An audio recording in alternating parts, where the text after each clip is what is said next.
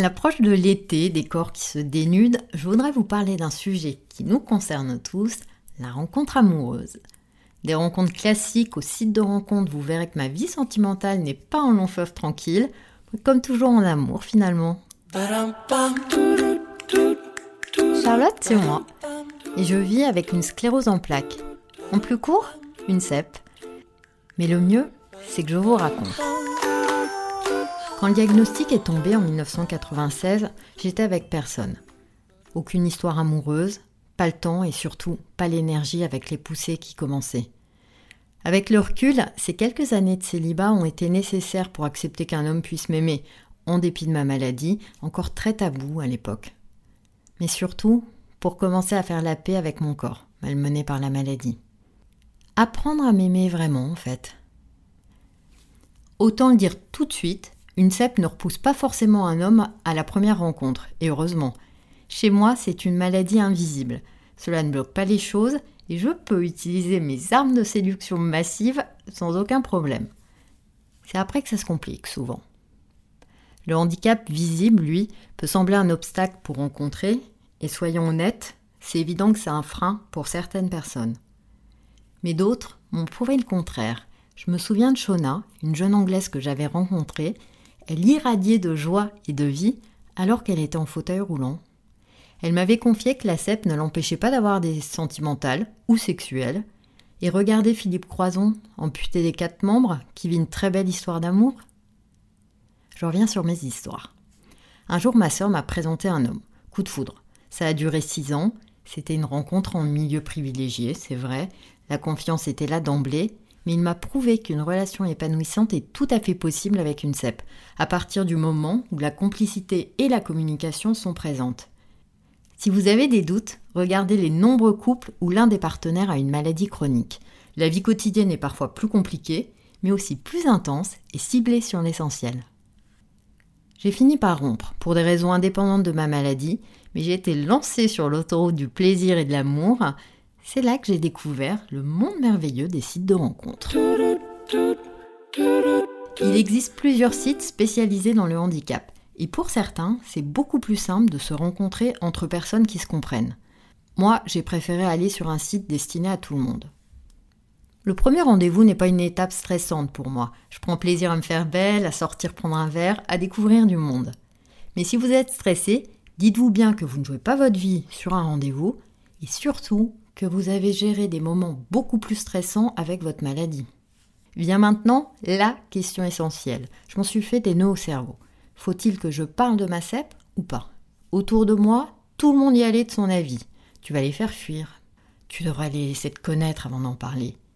Ça peut être vraiment risqué. Certains ont besoin de temps et d'une certaine intimité pour aborder leur maladie. D'autres patients, comme moi, en parlent beaucoup plus facilement.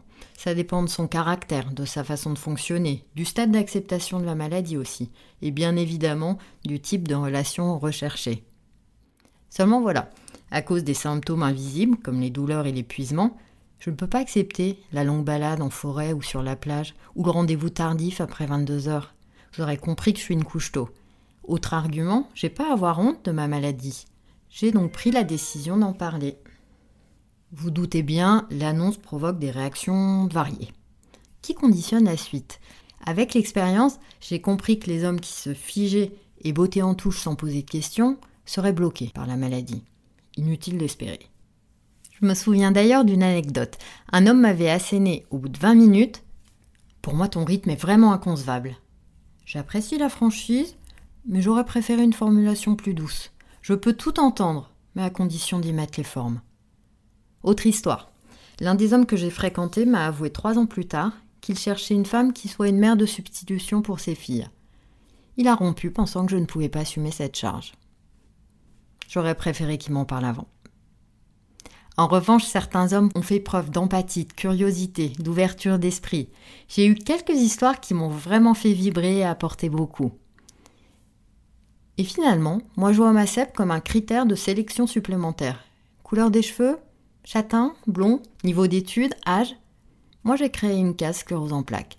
Elle est susceptible de faire fuir, parfois de faire peur, mais elle me fait surtout gagner du temps, révélatrice de ce que l'homme est capable de m'offrir au moment de la rencontre.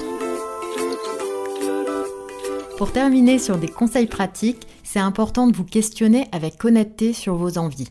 Est-ce une histoire d'un soir ou deux, où on n'échange pas beaucoup d'infos et où parler de sa CEP n'est pas indispensable?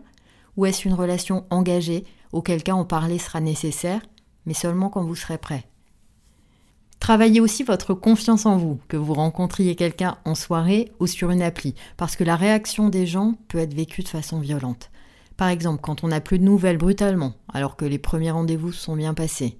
Ou si l'on nous dit que notre handicap, notre rythme de vie est problématique. Un homme avec qui j'avais eu une relation d'un mois m'a brutalement énuméré tout ce que je ne pouvais plus faire. Marcher plusieurs heures de suite sans pause, assister à un festival de musique debout, faire deux plongées sous-marines à la suite. J'ai rarement été aussi énervée, moi qui focalise sur tout ce que je peux encore faire. J'ai évidemment rompu dans la foulée. De toutes mes rencontres, j'ai retenu deux choses. Un, on ne peut pas plaire à tout le monde. Et deux, ce n'est pas forcément en lien avec la maladie. Prendre du recul est important. Et je termine par mon conseil le plus essentiel. Soyez tout simplement vous-même. Durant les premiers rendez-vous, c'est la meilleure façon d'avoir une relation authentique. Cela peut prendre plus de temps pour rencontrer une personne qui verra votre personnalité avant votre maladie, mais au moins vous partirez sur de bonnes bases. Et si vous sentez que vous avez besoin de soutien pour assumer le handicap dans vos rencontres ou relations, n'hésitez pas à en parler à un psychologue ou sexologue. Alors, bonne rencontre et surtout, amusez-vous bien. Voilà ce que j'avais envie de vous dire sur mon diagnostic de sclérose en plaques. Si mes mots vous ont été utiles, réconfortants, ou s'ils vous ont apporté de l'espoir, n'hésitez pas à vous abonner sur votre plateforme préférée ou à noter 5 étoiles sur Apple Podcast. Ça permettra de toucher plus de personnes et surtout d'aider à mieux faire connaître et comprendre cette maladie. Ce podcast est inspiré des chroniques de Charlotte sur le site CEP Ensemble. J'y raconte ma vie et toutes les astuces que j'ai trouvées pour mieux vivre ma sclérose en plaques. Merci à vous pour tous vos messages de soutien et de sympathie. Ça aussi, ça fait un bien fou. Alors, à très vite pour un nouvel épisode des Chroniques de Charlotte en podcast.